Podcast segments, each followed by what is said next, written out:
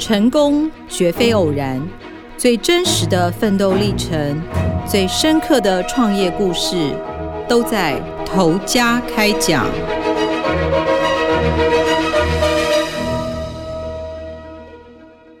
各位听众大家好，欢迎收听由静好听与静周刊共同制作播出的节目头家开讲，我是静周刊财经人物组的记者吕明杰。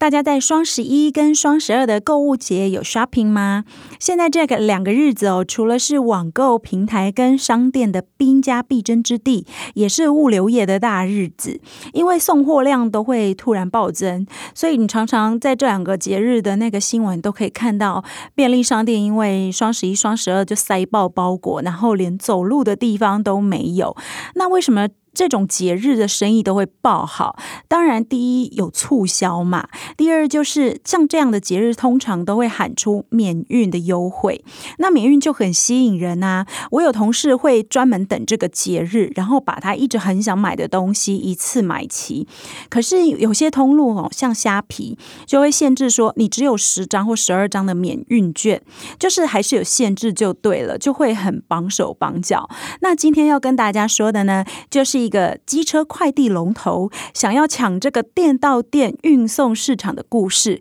而且是免运，店到店通通免运哦，寄货领货都免运，而且没有次数的限制，只是它只能常温配送，没有冷冻或冷藏。那它就是台湾便利集团的董事长黄世杰。那说台湾便利集团，可能大家会比较陌生。其实他们最有名的呢是便利袋，他首创这个运费随袋征收，固定范围内不另外加价。在二零零二年呢，他就以十元快递的破坏性价格爆红，跌破很多同行的眼镜。那现在他的摩托车快递占九成，货车送货占一成，范围扩及全台湾，员工大概一千多人，年营收是六点六亿元。那我采访的时候就问董事长说，哎，怎么那么好？你们有店到店免运，可是我网购买衣服，那些店家怎么都没有这个选项？他就说，哎，因为他们不知道啊，所以我才要下广告。因为他这个店到店免运大概是在二零二零年的年初开始推出的，也才推出大概一年而已。所以他就说，我是正杠免钱，我他差的还要花大钱告诉大家挖免钱这样，然后我们就笑翻。应该是我们少数就是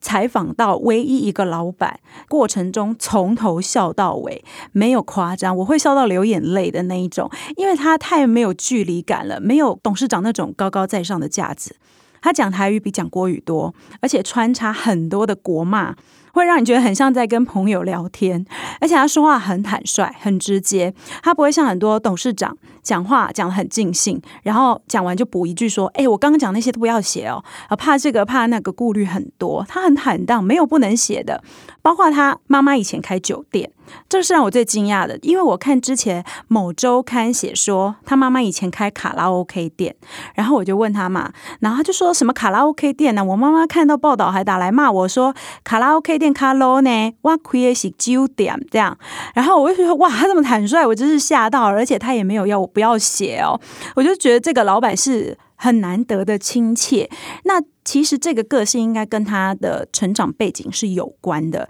他是白手起家，从底层做起，他是扎扎实实从快递开始做起，创这个行业的。而且他也经历过、呃、很颠沛流离的童年。早期呢，他说他爸爸很爱赌，所以有时候呢，衣柜打开都是钱，就代表他爸爸赢了嘛。有时候没钱就要跑路，所以常常搬家。他常常看他爸爸开宾士宾士，然后就变成小绵羊。呃，大家应该知道小绵羊是什么吧？我们发现有一些八年级生居然不知道什么是小绵羊、欸，哎，就是 五十 C C 的摩托车。然后呢，他六岁的时候呢，爸妈就离婚了，所以为了赚零用钱，他小学就会打工咯，他就会去那种就是同学家里开毛巾工厂的，去他们家里帮忙折毛巾。然后他看到，哎，毛巾经常的老板都有钱雇那个员工帮他工作，所以他其实呃小小的心里就开始有老板梦了。小时候他其实是很羡慕同学的啦，因为他就连想玩那个遥控车都玩不起。因此当他赚钱之后啊，他就卯起来买。呃，我们一到他的办公室，第一印象是哇，好多遥控车哦，你会以为这间公司是做遥控车的，他的每一间办公室跟会议室都有哎，然后呃，有的甚至会分类放，他有一间会议室里面是全部放坦克车。然后我们一到他办公室，他说你可以开开看我的柜子，一开里面也都是遥控车，而且是没有拆封的。他说还有一个仓库是专门放这些收藏，那买到放不下了怎么办？他就买完放在店家不拿走啊，他想玩再到那家店玩这样子，数量多到他自己都数不清有多少台，没有拆封的比拆封的还要多。然后同一种车他至少都要有两台以上，就是收藏家的等级啦，因为他觉得如果有一台车他出去比赛或玩玩坏，他至少还有一台这样。我觉得这这一种疯狂算是弥补他儿时的缺憾啦，因为他小时候玩不起嘛，那个遗憾一直有在他心里扎根这样。那他说如果他去遥控车店，然后那个店家跟他说哎，货就剩这些，他就会全部买。他说他在这个圈子有个绰号叫做锁哥，就是会把货物全部锁住，然后很多玩家都是等他的二手这样子。然后这个老板就是很好笑啦，因为他在呃物流业中也是数一数二年轻的老板，才四十七岁，然后就是浓眉大眼，说话又很风趣嘛。他说很多人看他就是外表或是跟他聊天会以为他很爱上酒店，他其实有说因为爸妈的关系最讨厌赌博跟嫖。他说问到以前就开酒店嘛，过去他开钱就是套卡弄掉这样子。那他妈妈开酒店嘛，所以他其实年轻的时候呢就会到酒店打工，可是他跟一般的打工仔很不一样，他以一个月当时一个月四万五千元包下晚上六点到隔天早上六点那个播放音乐录影带的工作，他只做前面五个小时，他半夜不做，他就问同学有没有人想打工，然后一小时一百，那当然就会有同学啊，那个时候大概他高中的时候吧，大家就会想要赚点零用钱啊，然后他把后面的时间发出去给同学，他一个月这样还能赚两万四哎，所以其实他很早就有当老板的那种思维，只是你一个人想要创业，他必须要有契机嘛，在他不知道还要做什么之前，他也去工作过，他做过 B B 扣业务、快递领队，然后后来还在呃网页设计公司当业务的时候，他看见创业的商机，因为那个时候他负责要卖那个卖一些店家网页，尤其是网购的。那他发现诶，网络购物不管怎么发展都一定要有人送货啊，这是一个一直都会被需要的行业，所以他就决定创业。那要创业呢，他就先到最大间的快递公司去学习，当时就是 D H L。 那他做了十个月，就跟三个里面的同事一起出来创业做摩托车快递，一人出二十万元，这间公司就以八十万开始起家。那一开始他们要做的时候就是削价竞争，因为双北的竞争是最大的，他直接就是比同行便宜两成，只送那个双北地区，因为刚创业人手也不多，那每个人都是负责固定的区域，这个是他学 D H L 的，就是早期的快递它并没有分区的概念，就是好你拿到了物件，然后可能从北跑到南，东跑到西，那它是呃有分类的概念，就是每个人负责什么区域，你就固定跑那个区域。他还细分到说单双号，就是说好你就负责只跑单号，另外一个只跑双号，因为这样就可以连过马路的时间都省下来。那甚至还有的路线是顺着红绿灯，因为有时候你可能连红灯的时间都不想等，在你知道这个路口会红灯之前你就先转弯了，有的路线是按这样排的，所以他送货的速度很快，然后又便宜嘛。那到现在他其实都也还是这样分类的，所以他就说哎，他们的快递员送货啊是不用一边看手机一边骑车的，事故率比同行低很多很多。所以他说像熊猫或是 Uber Eats 为什么之前很常事故上新闻，就是因为他们没有固定的区域，然后他们骑车一定会看手机，这样当然就危险很多嘛。呃，我觉得他很妙的是，他的第一个客人哦，就是他的前东家。他出来创业，他前东家不但不在意，还变成他的第一个客人。因为 D H L 其实主力是国际物流，这个黄世杰他负责的是衔接国内的送货，没有重叠，所以很快就可以接到客户。那他瞄准的客群呢，是一批不急件、货量大的，嗯，像是会计事务所查账的发票、活动抽奖的赠品，然后杂志书籍啊、网购业者啊，啊，他送的包裹都是体积小的袋装包裹。那送货速度会比邮局快，比快递慢，价格也会介于在这个两个之间。他不跟黑猫这种大的货运公司抢市场，因为他说，哎，抢也抢不赢他，因为他也才八十万起家而已嘛。所以他说，创业要聪明一点，要找有利基点的呃地方去做，才有竞争力。所以他就锁定机车快递，但是因为他销价竞争嘛，然后有一些客户其实付款都是开票，可能开两两三个月后才能对，所以早期他接到的生意却赚不到钱。那前两年他是跟股东总共四个人都没有领薪水，他没钱的时候还常常要跟他妈妈借钱去买泡面吃。他跟我说他应该是这是物流业老板里面吃最多泡面的人了，真的就一天三餐都吃。然后没有钱呐、啊，就只好再去兼差耶，就是他下班以后跟着他那些股东去餐厅打工洗碗呢。那回想那一段他其实是很心酸的，他说像洗碗呀、啊，要去那个餐厅的楼梯口接餐盘下来洗，还有一个股东一看还说，哇，这这盘子里还有肉耶，他就骂他说你去吃哦，就越想就越气，他当天就回去，他只做三天就不干了，他就觉得回去继续拼啊，他一直洗碗，他觉得他那洗到什么时候才有出息这样子，所以后来他的股东就通通都退股了，在两年的时候大家都没有领到薪水，撑不下去了嘛。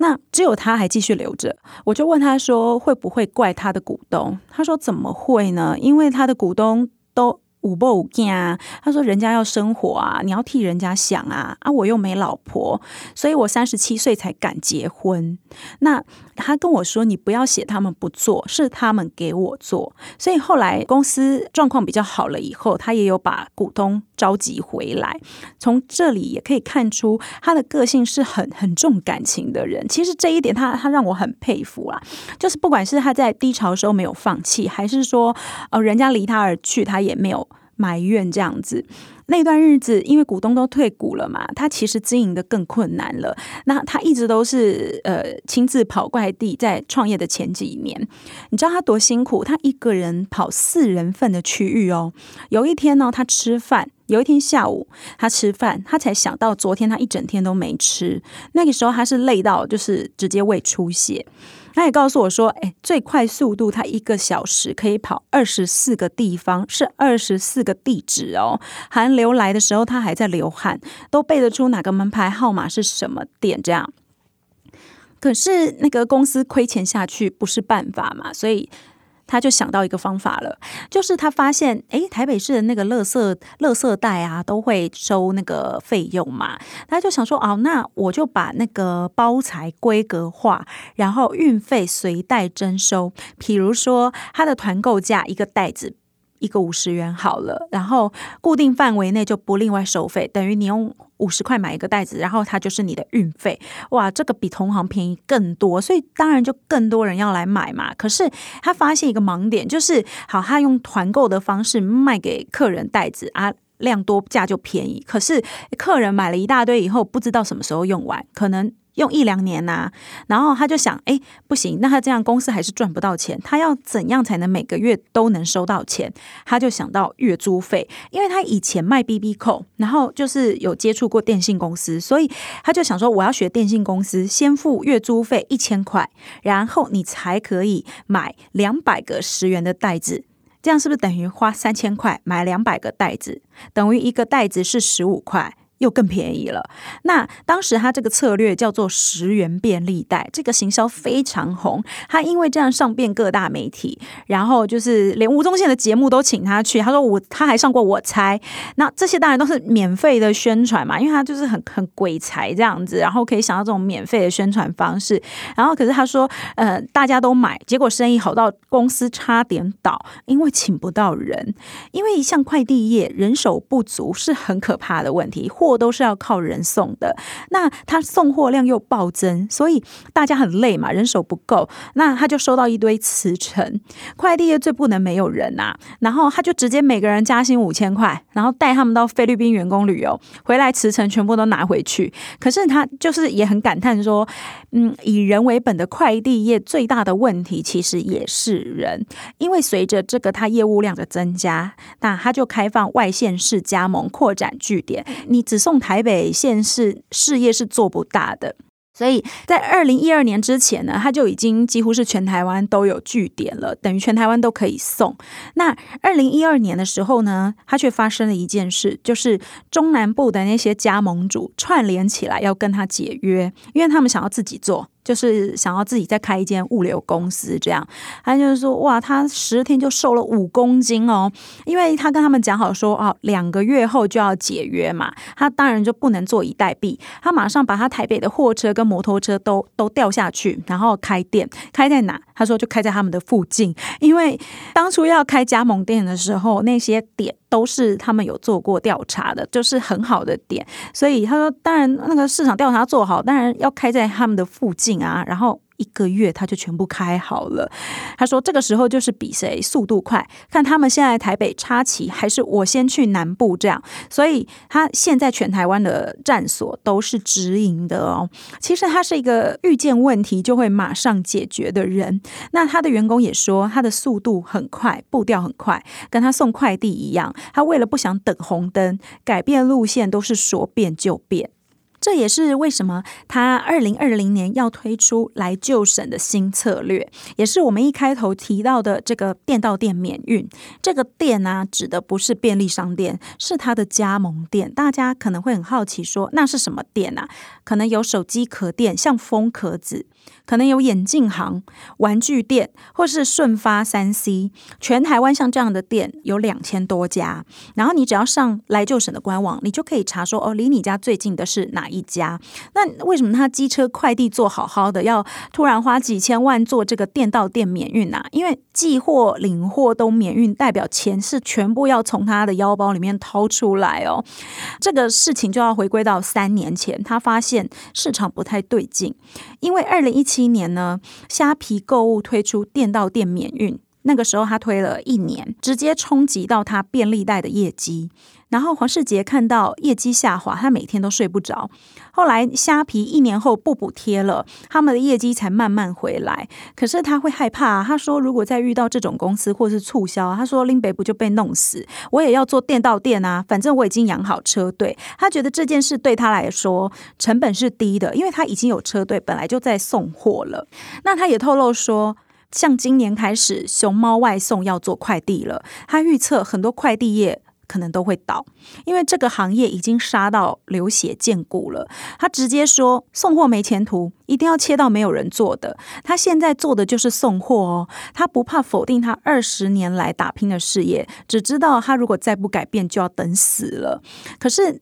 两千多家店，如果你从头的租店请人不划算嘛，所以他很聪明的想到共享趋势，把脑筋动到别人的店上面。而且现在很流行斜杠嘛，那像二零二零年这个疫情的影响，他说你看很多店关的关，店面其实都需要人潮啊，所以他看准的是一群有点闲等客人上门的店面，然后他就去跟他们谈，建议他们加盟来就省，然后不收他们加盟金，免费提供你机器，因为呃，你寄货的话都要有那个扫描枪嘛，那你至少要有电脑记录这些物件嘛。然后只要有人寄货领货，加盟店都还可以抽成，所以等于说它店面闲在那里也是闲着，干脆就是兼着做一个寄领货的兼差这样，然后客人来你这边寄货或领货，是不是就会来你的店面？所以他就有可能会买东西啊，只要有来就有机会嘛，就是创造一个双赢的局面。那我一听我就想说，我如果有店面我也想来加盟啊，因为呃，像有些店面不是会连锁嘛，或者是开分店，如果你跟你的分店都来加盟，我们之间调货是不是就免运？还可以抽成，这就很吸引人啊！所以他一年之内就有两千多家店来加盟。乍听之下，我觉得就是免运这个模式，其实对店家跟消费者是双赢。可是你会不会很好奇，那黄世杰要如何获利？他还要先掏一大笔钱出来做系统、买机器给加盟店抽成呢。可是他很有信心，他胸有成竹的告诉我说，他今年就会开始获利。他说：“你知道免运的购买欲望有多恐怖吗？不要钱才能赚大钱。我现在经营的不是物流哦，叫做通路。免运只是我的武器而已。当大家买东西都要注册我，我就有话语权。我可以叫你看广告，我也能够开卖场。”就是你直接到我这边开一个卖场，然后运费就用我的方式卖包材，收服务费，或者是跟平台合作，只要你有通路什么都能做。如果只送货的话，随时会被 fire 掉。他就是那种会先做就对，有路就冲的人。他做生意其实很像他做人的方式，就是习惯先给予。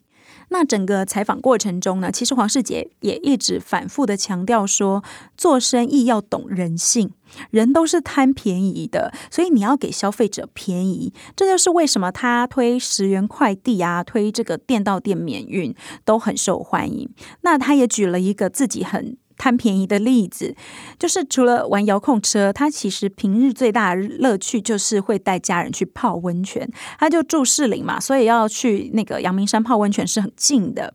他说有一次他是去宜兰礁溪泡温泉，然后还要回士林，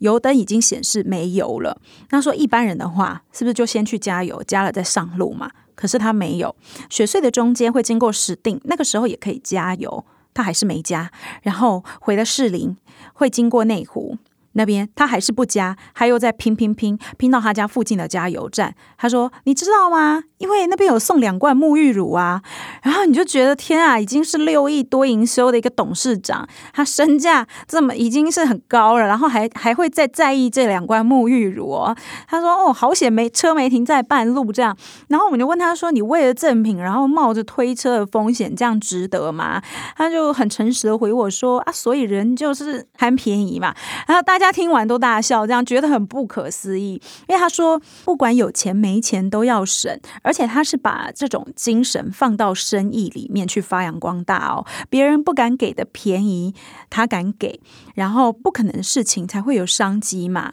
我觉得他的这个精神也是这整个采访里面最让我感动的，就是很多事情没做之前我们都会说哎，评估一下觉得不可能就不做了，可是他不是哦，他发现不可能他就偏偏要去做，因为他觉得一旦你做到，你就是那个唯一跟第一这样子。好，感谢听众今天的收听咯。如果有兴趣想要更深入了解台湾便利集团的故事，也可以上网搜寻两轮造帝国系列完整报道，也请持续锁定由静好听与静周刊共同制作的节目头家开讲，我们下次见。想听爱听就在静好听。